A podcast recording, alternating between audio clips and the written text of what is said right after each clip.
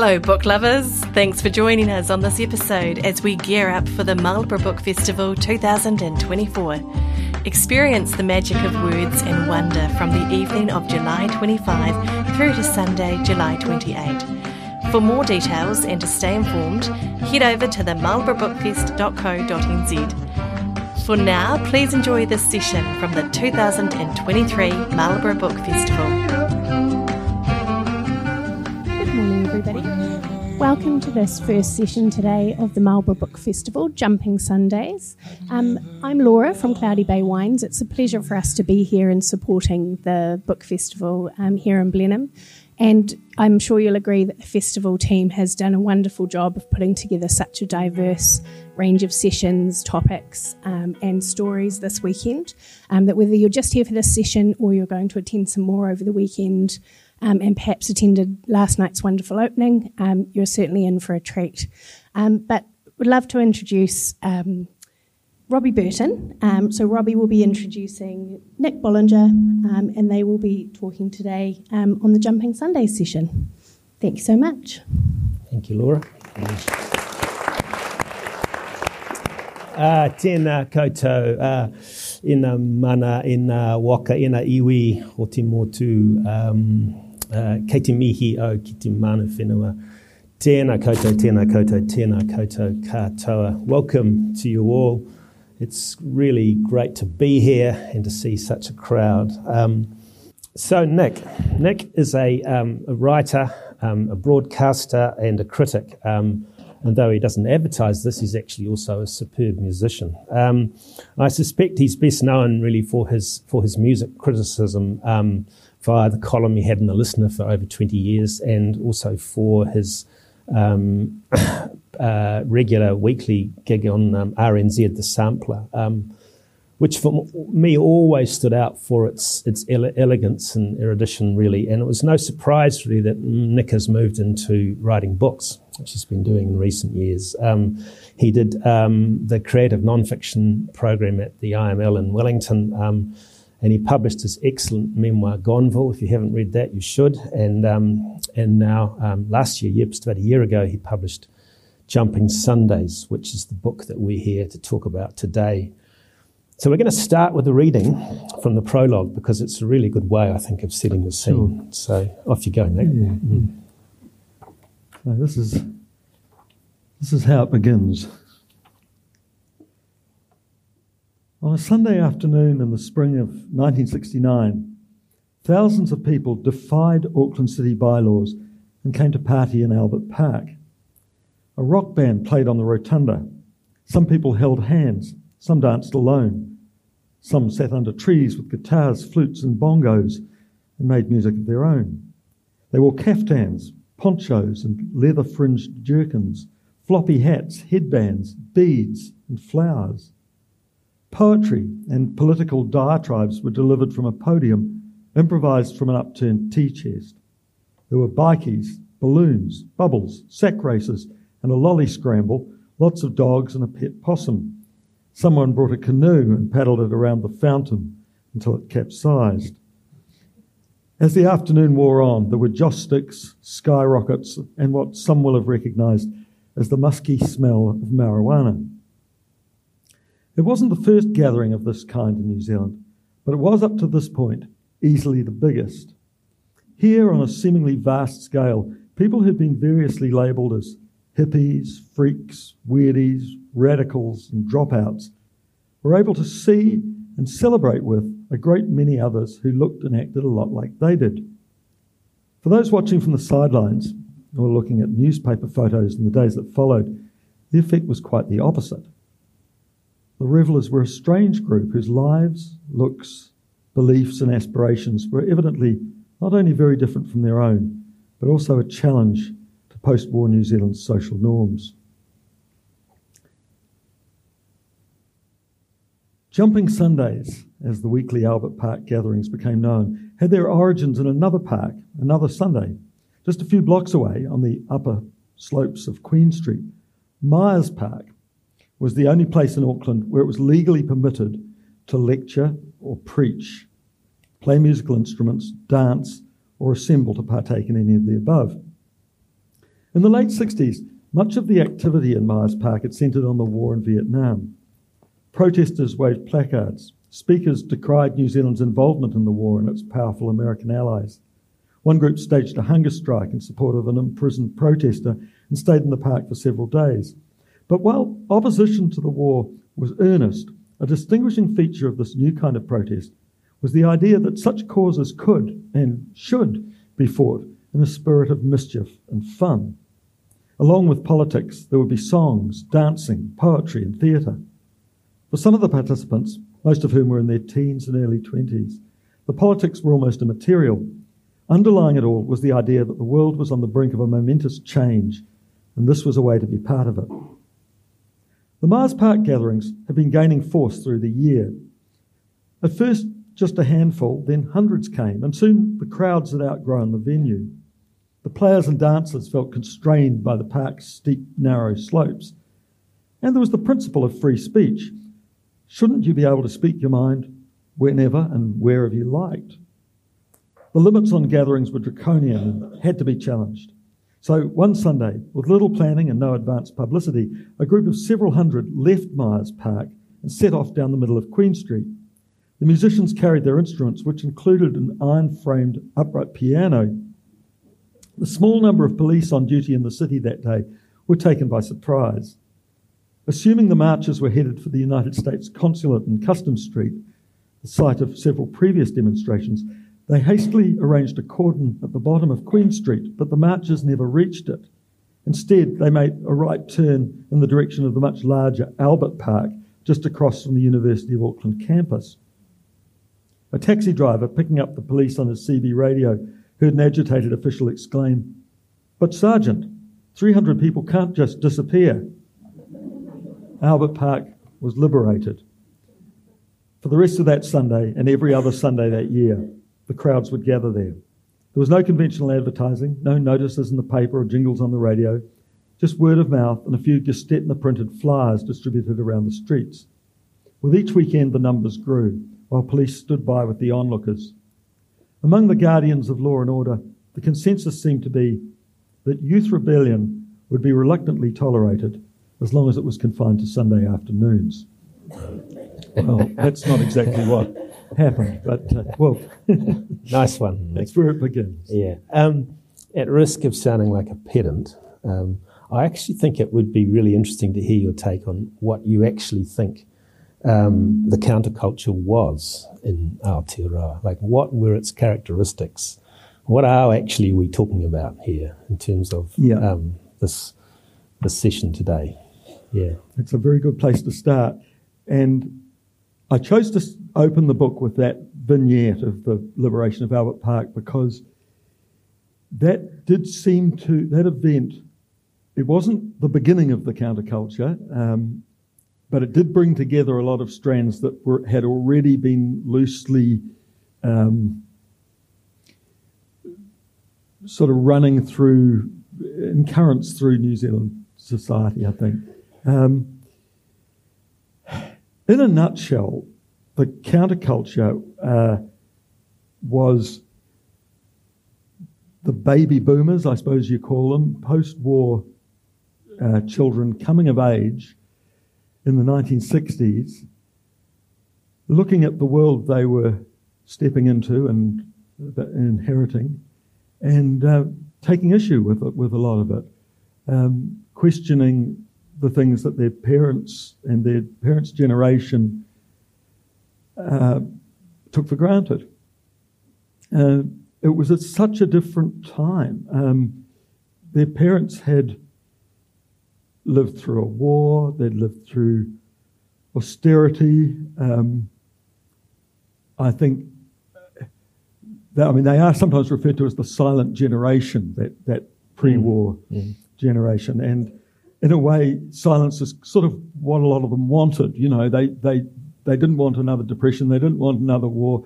They were quite happy to uh, uh, have a home in the suburbs um, and, you know, en- enjoy some uh, relative prosperity. And I think they were also trying to provide for their children, and to their surprise, a lot of what they were offering, um, you know, a lot of things that actually seemed like real social improvements, such as, uh, or, you know, uh, university became a far more attainable goal for, you know, this, a lot of these uh, boomers were the first of their first generation of their families to go to university and things. Uh, but uh, yeah, a, a, lot of the things that their parents stood for were soundly rejected. Things like um, the notion of, of going to war. Uh, and throughout the 60s, we had the build up of the Vietnam War. Um, so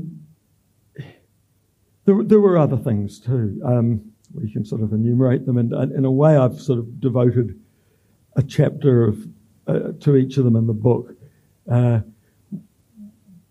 domestic life, the, the idea of the nuclear family that was challenged.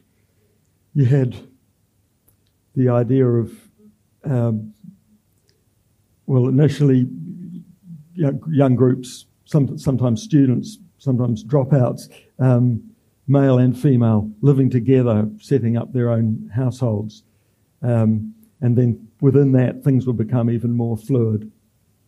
Um, and it, it, developed into people actually setting up larger communities, um, sometimes leaving the cities altogether and going out and, and, and even building their own homes um, out in the bush or in tracts of land. So these things were uh, these were new ideas, or they were certainly.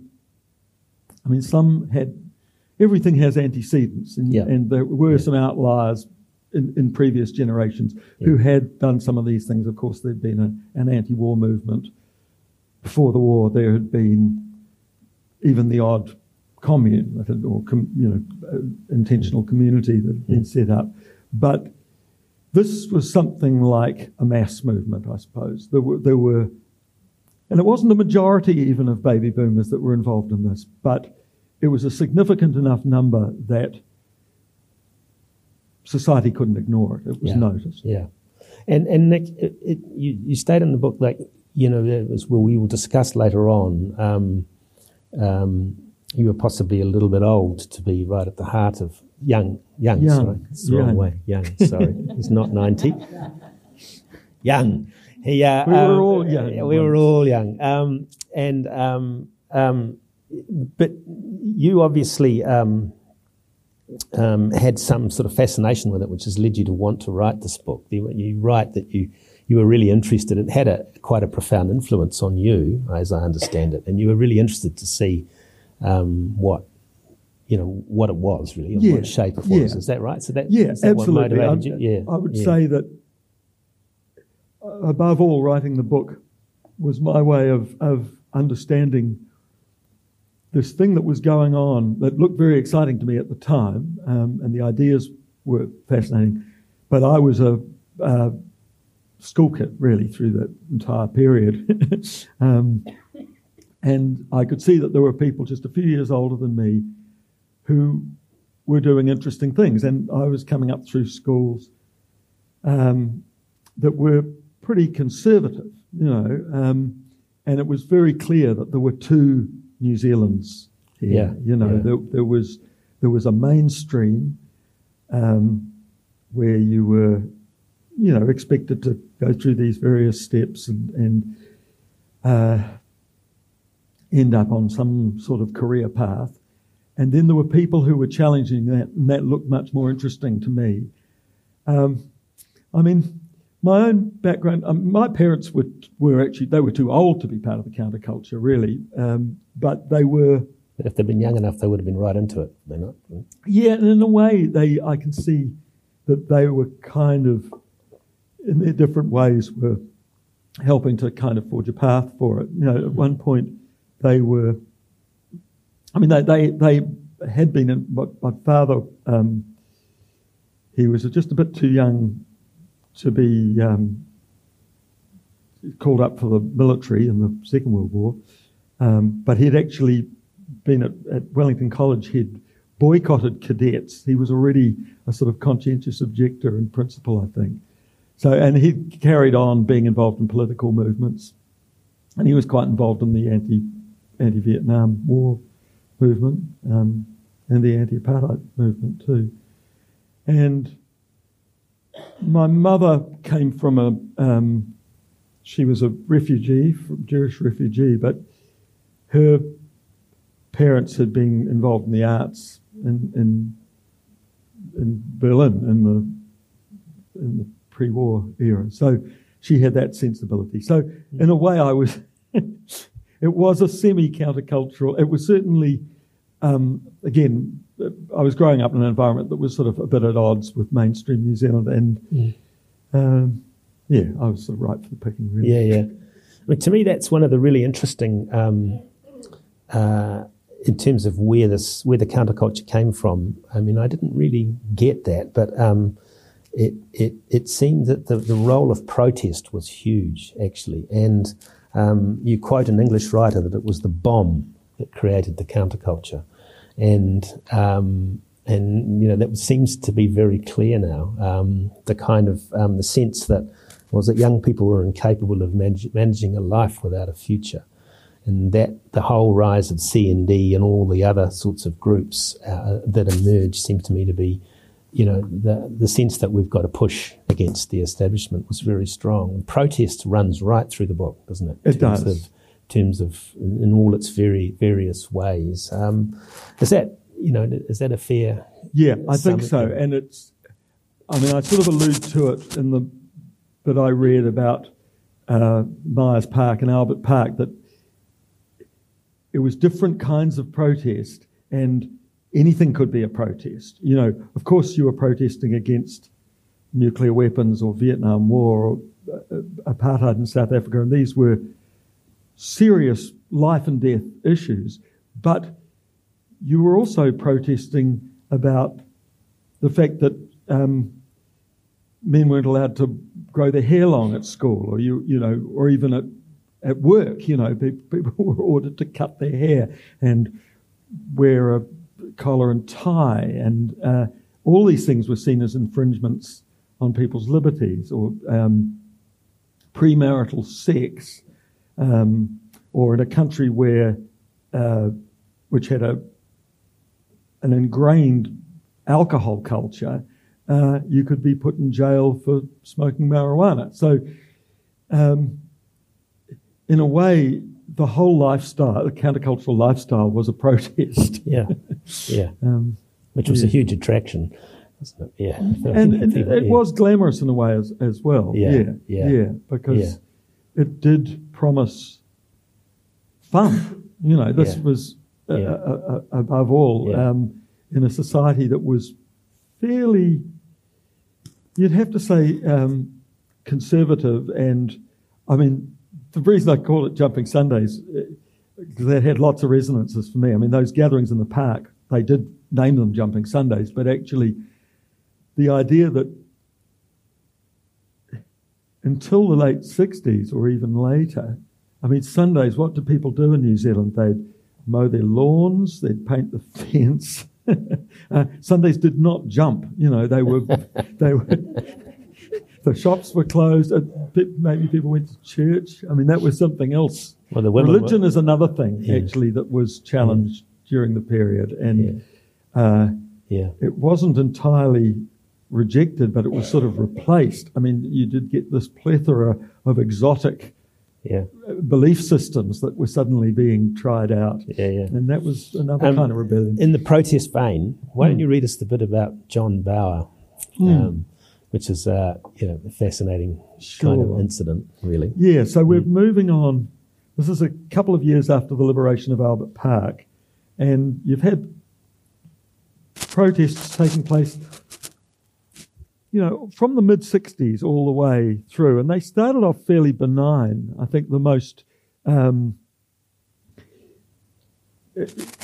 radical thing that, or sort of challenging thing that, that was done in the early, in the mid '60s was some students chained themselves to the fence outside Parliament grounds.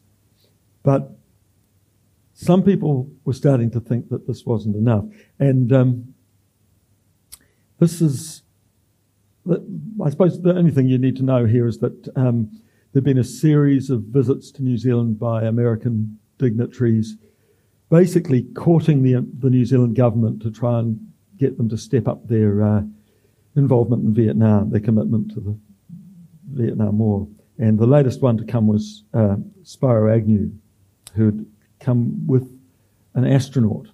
He'd brought an astronaut with him. Uh, we'd just had the moon, the moon landing, and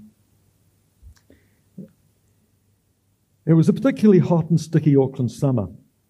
The demonstrations went ahead as planned and were the most violent New Zealand had seen since the country's involvement in Vietnam began. They commenced as soon as the Vice President arrived for his three day visit on Thursday, the 15th of January, 1971. Things came to a head late on the second night as demonstrators maintained their noisy vigil outside the Hotel Intercontinental. By breaking their slogan of one, two, three, four, we don't want your bloody war into a stereo call and response chant, they were able to sustain a continuous racket. So one lot would go one, two, three, four, your bloody war, and they never ran out of breath.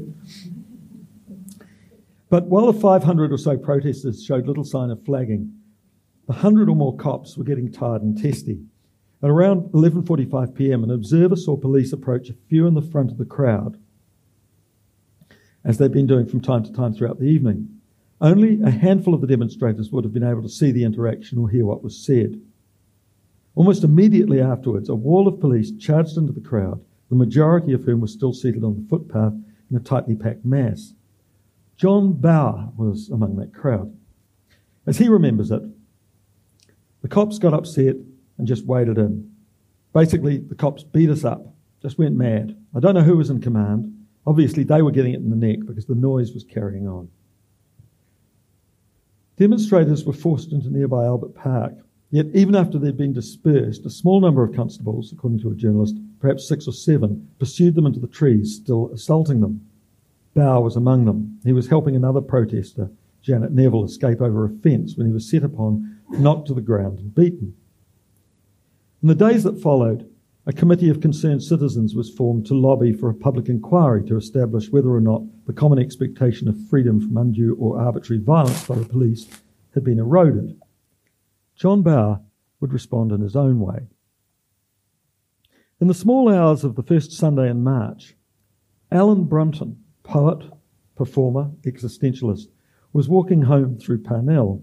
He'd just come from a party in Remuera Road for his future partner Sally Rodwell, and he'd given her Let It Bleed, the latest Rolling Stones album. A totally radical record for its time, as he would say. It was physical, it was sexual, it was biological. It had been a great party, and he was feeling high in every sense. I was a totally happy person that night, he said. I felt some sort of achievement about my life. He'd just walked through Newmarket down Pound Hill Road, just past the Hearst Chocolate Factory, and was approaching his flat when suddenly up the rise came several speeding police vehicles, lights flashing. They screeched to a halt beside Brunton. He was immediately jumpy, hoping there was nothing in his pockets. A primal fear few grams of marijuana could mean six months in prison. Out of dark vans came police with torches and dogs. The dogs are crawling all over me, he recalled. I'm thrashed to the wall, hands up against the wall, top to bottom searched. They're yelling and screaming something at me I don't recognize. I had no idea where they came from, what they wanted, what on earth was going on. Then, as suddenly as they arrived, they were gone. Arriving home, Brunton's flatmates told him there'd been an explosion that evening at the RNZA base in Fox Street, just a few blocks away. At the scene of the explosion, police had found a note which read, This bombing is one of the initial steps in a plan to render the military establishment incapable of continuing its immoral war in Vietnam. We intend to increase our action against more military bases until the government withdraws its troops from Vietnam. Signed, Revolutionary Activists. The police contacted the SIS with a view to establishing the identity of the revolutionary activists, but the service was unable to assist. It was five months before John Bower appeared in court, charged with damaging the Fox Street Air Force No. 1 port depot by means of an explosive. He was also charged with a failed attempt to blow up the Army's number six magazine at Ardmore, just southeast of the city. In evidence, the detective read the note found under the door of the depot, purportedly bearing Bower's fingerprints. There had been no one there at the time of the explosion. The only equipment damaged was a pair of old Singer sewing machines valued at ten and fourteen dollars, held in storage pending transit to Fiji. In sentencing, Justice, Be- sentencing, Justice Beattie told Bower, "It is one thing to express dissent by words or proper demonstrations, but we will not tolerate violence. You take no warning. You show resentment towards authority." He sentenced Bower to four years imprisonment. He would serve much of it in the maximum security block at Paremoremo. Wow. Sort of almost quaint, isn't it, that someone should, you know, think a revolution was going to start that way. But so, yeah, what were the main threads of the protest movement then, sort of after? I mean, obviously the Vietnam War was huge, wasn't it? That's what I remember. Yeah. Yeah. Yeah. yeah. Um, well, there was the, I think the the growing um, feeling about apartheid in South Africa that which had actually started long before the Vietnam War. I mean, the, um, yeah, that that was in some ways that picked up speed once uh, the Vietnam War had had sort of ended, or um, yeah. But okay, the other the other threads of the protest movement.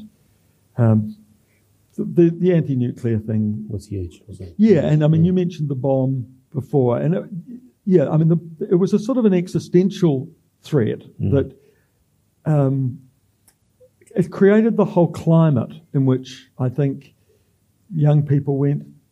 This world is ac- that that we're inheriting is actually crazy. You know, the this generation that preceded us have created, for the first time ever, have created the means to destroy the entire planet. Mm. Mm. And and this is this is a new thing, and it's it doesn't make sense to us, and we mm. reject it.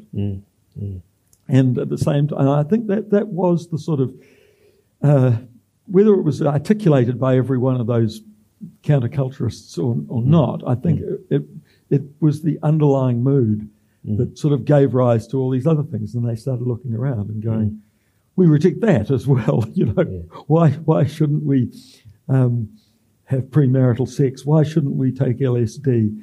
Um, you know, some of these yeah. things were worth. You could say some of these things were more um, worth challenging than others, perhaps. I don't Yeah, know. yeah. I mean, that's the whole other thing that's beautifully um, described in this book is all the kind of cultural stuff, of course. Yeah, that which which is um, a huge feature of the counterculture, wasn't it? You know, was the sense of otherness that uh, me, young people, especially, were able to, to generate by what they wore and Yes. what they listened to. I mean, music was huge, wasn't it? Um, There I were was- things that- yeah, yeah. I was really interested in that because too it seemed to me um, that I hadn't quite realised that really, it, uh, arguably, um, the counterculture started, in fact, with musically their interest was with jazz and folk music.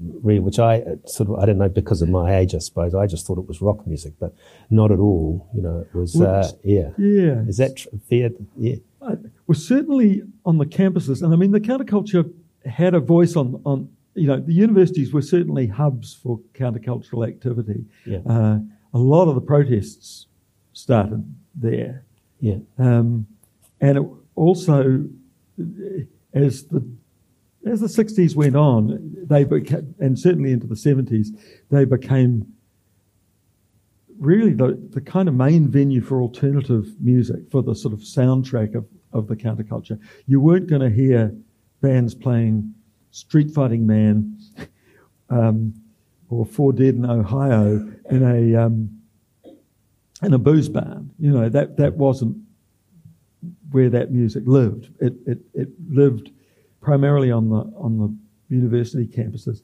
And yeah, in the early '60s, it it was the, there was the University Jazz Club, certainly in, in Wellington, I think in Auckland too. There was the University Folk Club.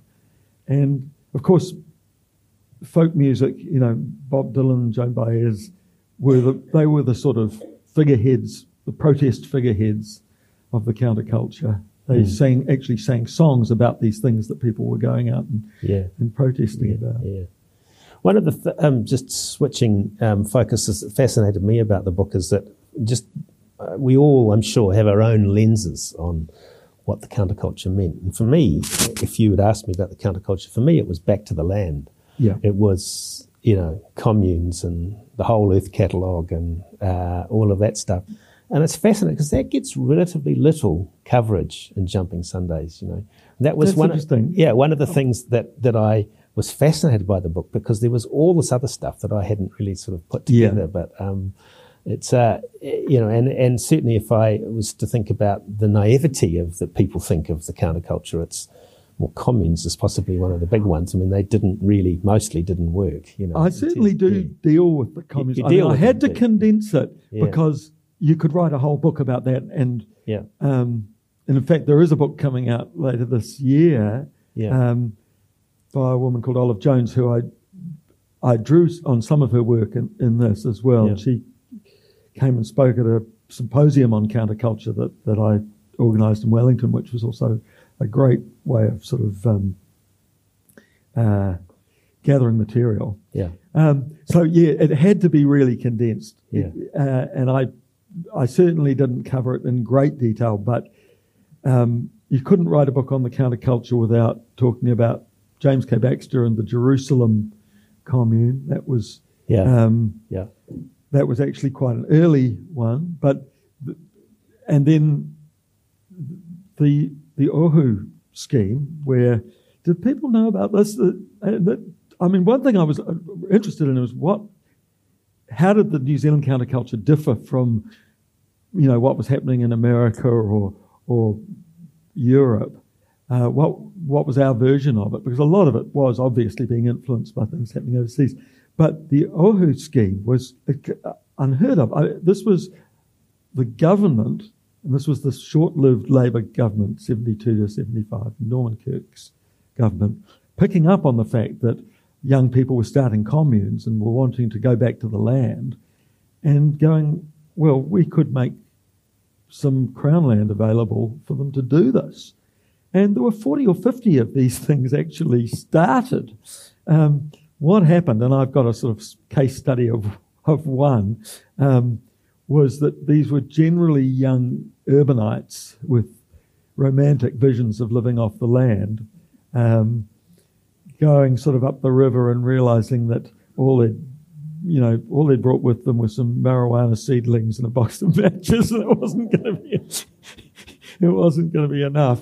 Um, and a lot of these places founded, and also the land wasn't very good, and the, the scheme was virtually sabotaged from within. Um, Kirk was actually, he completely got it. I mean, there's statements that he made to show that, um, you know, he, talk, he said these kids, they're anti materialist. I think this is good. You know, he approved of their values.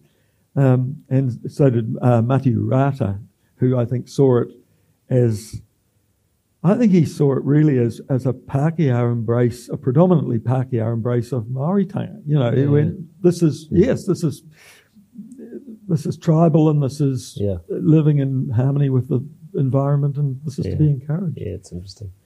The other other thing that fascinated me about the book, which um, again was not something uh, that I had in my head, was that you know the, the subtitle is the rise and fall of the counterculture, um, and your contention really is that by 1975, it was people were already talking about it in the past tense, you know, in terms of the sense that this actually uh, this this movement was already petering out which as a, as a, um, as a young man was just leaving school in 1975, and my life was completely shaped by the counterculture. It's not how I saw it. I could see other things were not happening, but it's a it's a fascinating, um, made really thought provoking sort of take on it. So, tell us why why, why you think you know why you chose to to s ti subtitle it like that, the rise and fall the counterculture. Yeah. yeah, Well, um, it had to have an end. The, the book had to have an ending. Uh, I, I think by the mid 70s, and I think we're about the same age, and I was leaving school then too. And uh, yeah, like you, very much feeling as if I'm, now I'm stepping into this world that's being shaped by this new thinking, you know, and, and it's going to be great. um, and it kind of wasn't really. 1975, a whole lot of things happened. Um, Muldoon was elected. Yep. Uh, so this brief window where you had Kirk actually embracing some of these countercultural things, like I mean, not only did was the the Ohu scheme, you know, there was also uh, he he cancelled a, a, South African sports tour. You know, he just said no, we're not. Mururoa.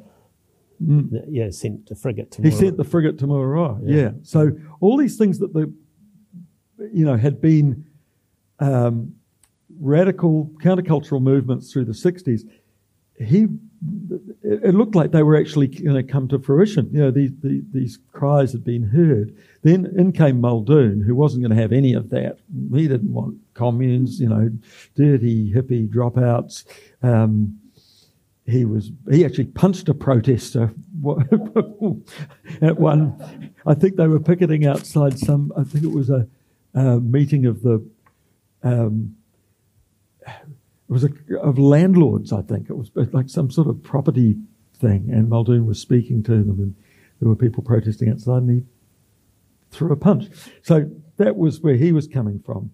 Um, so it was clear at that point that, you know, the, the counterculture hadn't exactly won the hearts and minds of the whole society. Um, you also had this very destructive um, effect of the, the beginnings of this Mr. Asia drug ring. Uh, this, um, you know, you'd had this very benign, I think, um, cannabis culture, which had sort of been, you know, actually people were far less likely to have punch ups if they were a bit stoned on grass than if they'd been drinking down at the pub, you know. So this was all sort of went quite well with the the dancing hippies and the um, saving the planet. But then, uh, yeah, the heroin had a completely different effect on people. I think it, it isolated people. In some ways, you could say it was the most countercultural drug because it actually completely withdrew people from society.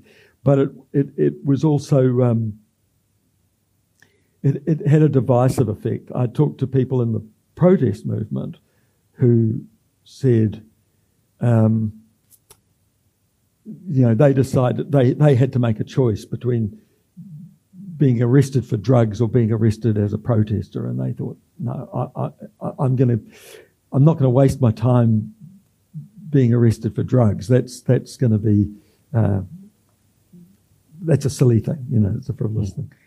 Um, so, yes, I, I, suppose the fall in the end wasn't the end of any of these movements as such, but it was they ceased to be a mass movement. I think what happened was people with particular interests tended to split off from this um, this mass movement and sort of plough their own furrow. I mean, one example would be the, the women's movement, which really emerged in the early 70s, you know, women's liberation. Um, and it was a, up until then, I think, and I mean, yeah, I think the, there was a sort of realization that uh, the inequalities that women were experiencing in the society um, could only be addressed by an individual movement. It, it, the, the counterculture had actually been dominated by male voices, and women weren't going to get see justice if they just hung in with these hippies who uh, tended to uh, relegate the women to the, the kitchen or washing the nappies or feeding the children while they went up the mountaintops and meditated and made the most talk, of free love. God yeah. and and, yeah. and yeah. yes, yes, and, and established their, their their harems. So yeah, yeah, yeah. But um, clearly, uh, you know, that's the influence is carried on. I mean, what what what was counterculture in 1970, so much of it is ma- mainstream now, isn't it? Yeah. Oh, yeah. And, you know, and, you- and yeah. around that time, where you know the mid '70s, where I observed this change, um, a lot of very positive things about the counterculture actually were starting to be accepted by the wider public. I mean, the environmental movement is one of those things that that um, even though when the counterculture likes to claim it, they weren't entirely responsible for it, but it, it, what had been seen as a rather fringe belief. I think, I mean, the Manapouri campaign, which was um, really seeped into mainstream New Zealand, suddenly uh, But that wasn't started by hippies. it wasn't started by hippies, but the hippies Embraced it. embraced it. It was compatible with the sort of back to the land movement, Yeah. and it, actually was this mainstream thing. Um, what else? And certainly by the 1980s, when I was personally involved, it was mostly dirty hippies. Most of us were actually, you know, driving it, but got a whole lot of Yeah. mainstream support. Yeah, yeah, yeah. Um, and just some of those more ephemeral things, but that had actually been a real battle. Um, I think they stopped telling kids they had to cut their hair at school and things by by the late seventies, and you know, Yeah. they, they were even sort of growing moustaches in the police force and things like that. Yeah, yeah, and caning was, you know, and all that sort of stuff. Yeah, I mean, it did really did change, isn't it? I mean, the whole embracement of the um, sort of wellness movement and organic gardening and all the stuff that we, uh, yeah, it's, Yeah. it's very real now. It's Yeah. very much part of what we are. Yeah, I mean, I Mm. talk about going to a Nambassa festival in the very late 70s, which, on one hand, it was like, um, here is the counterculture all sort of wrapped up. But at the same time, you know, it struck me it's a bit like an A&P show or something. You know, it was a kind of um, just come and try these things out, you know, and, and it certainly wasn't, it was, it, it, it had reached the broader public, you know, it, it- everyone was going along for a look and, and Yeah. You make the observation that too was a, was a, was a more uh, away from a sense of collectiveness, collective. What's the word? But through Yes. to a, the rise of individualism was sort of Well, that finished it off. And Yeah. I mean, in the 80s, you got that fourth Labour government. Um, yeah, uh, s- certainly, you know, um, you saw the destruction of trade unions. Um, yeah, it, I think you could also see the beginnings of that, even in some of these sort of the, the, the separating of um, of the strands of the counterculture. It wasn't so much a movement anymore. It was people going, "This is my, you know, I'm I'm going to go on my own self improvement journey." Um, Yeah, rather than we're a collective and together we're going to change society. yeah yeah fascinating. Well, we uh, I reckon it's time for some questions. Um, uh, as we've, we're mowing through the time. So we've got roving mics, and um, if you've got any questions, um, please uh, wait for one. Would be great. Has anyone got anything they'd like to ask, Nick? Or are we? I think we've covered it all. yeah.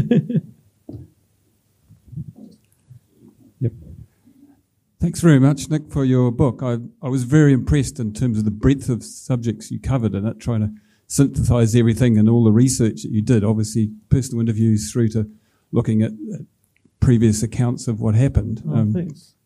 just going back to Robbie's question about kind of the communes, there was kind of a big movement in Golden Bay, the rural resettlement movement that was spearheaded by Philip Woollaston in the end, who was very articulated and um, articulate in terms of trying to provide changes to planning things that allowed subdivisions so that people could move back into the rural environment. Um, and he obviously went on to be a MP, MP and minister and so on. But so there was Yeah. people who came out of that movement who who got into the real mainstream society and affected quite a lot of change in that way as well. Bit of countercultural. John Bower. John Bower's um, legacy, is it? I, I just think maybe to finish off the response to Robbie's question, I finished reading your book just after midnight last night, so I just thought maybe you could read a few paragraphs at the end, um, just to, to try and gel just what you were touching on before of how it's now kind of been taken over by a lot of elements or got into the mainstream, a lot of elements of what you were talking about. But just before that, I have a quick question. I was intrigued when you said that Woodstock movie missed out, we missed out on about 15 minutes of music. Oh, yeah. And that was very influential in my music taste development, as you touched on in your talk yesterday. Um, but I just wondered, what did we what did we miss out on, and why? Was that because of contract rights, or um, was it the language in the songs, or whatever? I think it was actually nudity and, and um, pot smoking, is what I gather. I went through the um, in the National Archives. You can look through the the census records, and um, you can see exactly you know how many meters of film were, were cut out of these things, and there's usually some notes about what was taken out and why. And I think that, yeah, it was you know things that were going to corrupt the minds of young New Zealanders. You know, it would, um, I'm sure it's very it will look very tame now. Um, but I think that's what went. I don't think it was. I mean, there would have been probably a musical soundtrack to that, but that was incidental. I don't think it was to do with music copyright. Go on. Um, uh, Nick, um, uh, I, I, was uh, somebody who was in uh, Jumping Sundays and uh, and was baton charged by the police outside the Intercontinental. You seem a couple of aspects I've, you've mentioned about the counterculture that I think were particularly influential. One was the pill, and secondly was the growing demand by young people to have some say and authority in their life. Yep. And that was influential in the universities. Yes. Uh, there was big movements there, and that spread from there. Was Yeah. that was that? I haven't read your book, but is Ah, that part yep. of your book? No, there is a chapter about the pill. Well, uh, yeah, yeah, there is. No, that's that's I think well addressed there. I think you're absolutely right.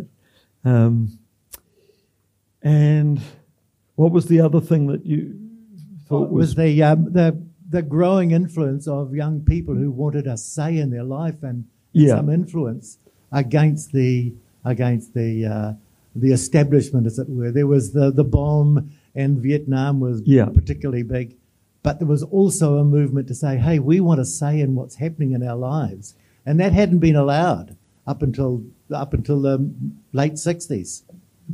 That's uh, yeah. No, you articulate that really well. That, that was a sense, a sort of underlying feeling that I got from pretty much everyone I spoke to, and the various different things they were involved in, um, whether it was the protest movement or whether it was sexual liberation or drug taking. In, a sense, it was saying, "You haven't given us control over our lives, so we're taking it." ourselves. We're, we're, we're just going to make the stand and do it anyway, whatever your laws are. Um, which is why it really did appear uh, like a rebellion. It was a, um, it was. Yeah, yeah.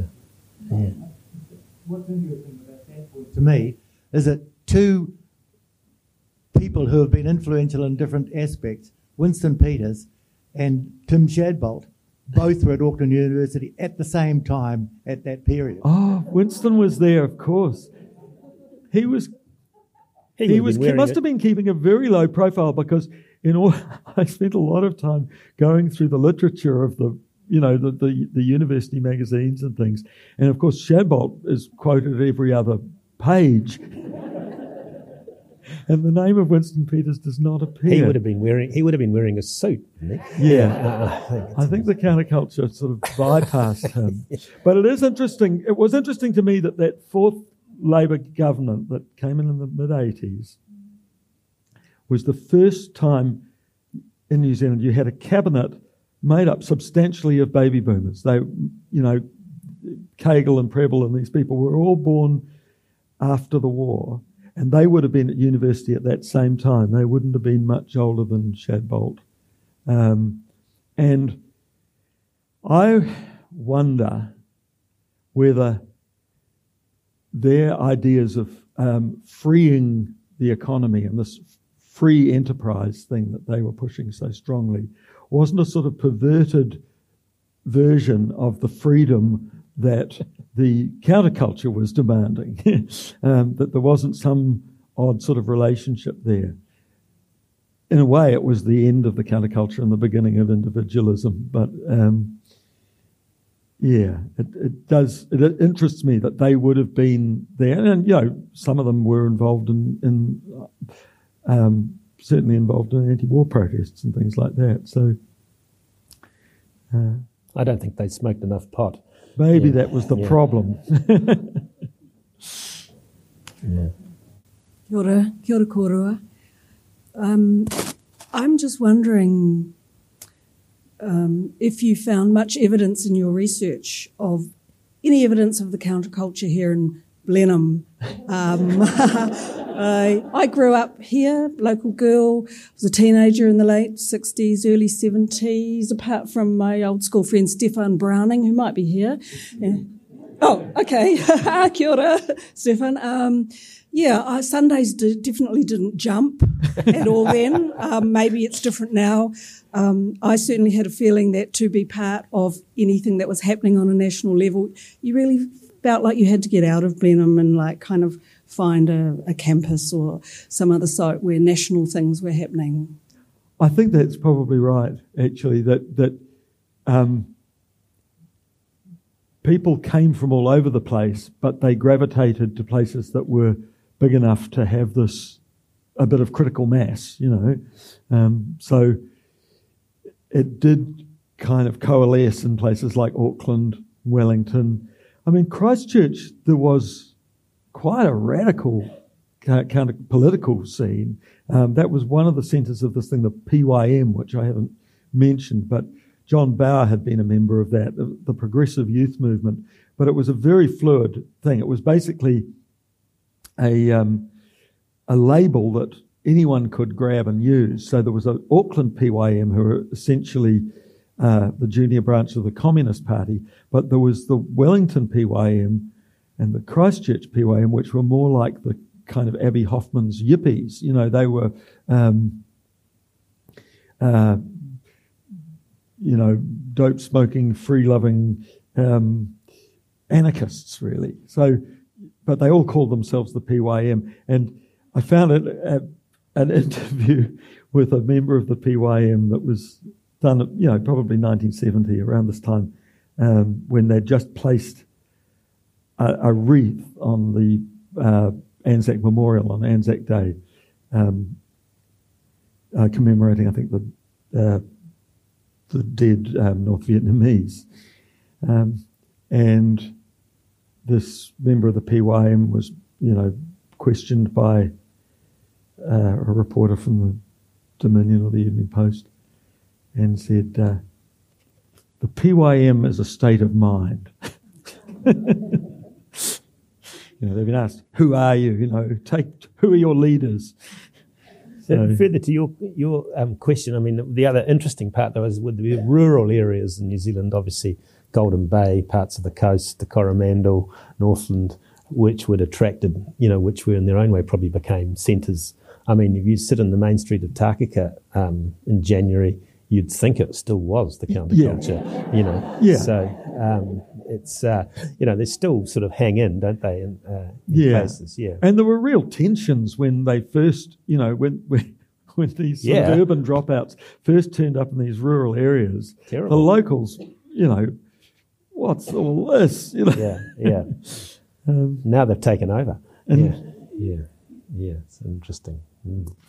So uh, yes, rise and fall, but actually it's not over. A lot of it is actually mainstream things. I mean, and in that final chapter, which I don't think I've got time to read, but I do try and sort of enumerate some of the things that we just take for granted now that, that were truly countercultural in the 60s. I mean, even things like yoga classes and yeah, um, yeah, you know that that was. Oh, you're a wacko if you were doing that in 1965. You know? yeah, yeah or long hair. It's so it's so easy to forget. You know, well, my education was ruined because I wanted long hair, and um, uh, but so easy to forget what it was to see someone with long hair in 1968. Yes. It was like oh, a man. And sorry, yeah, it was a yeah.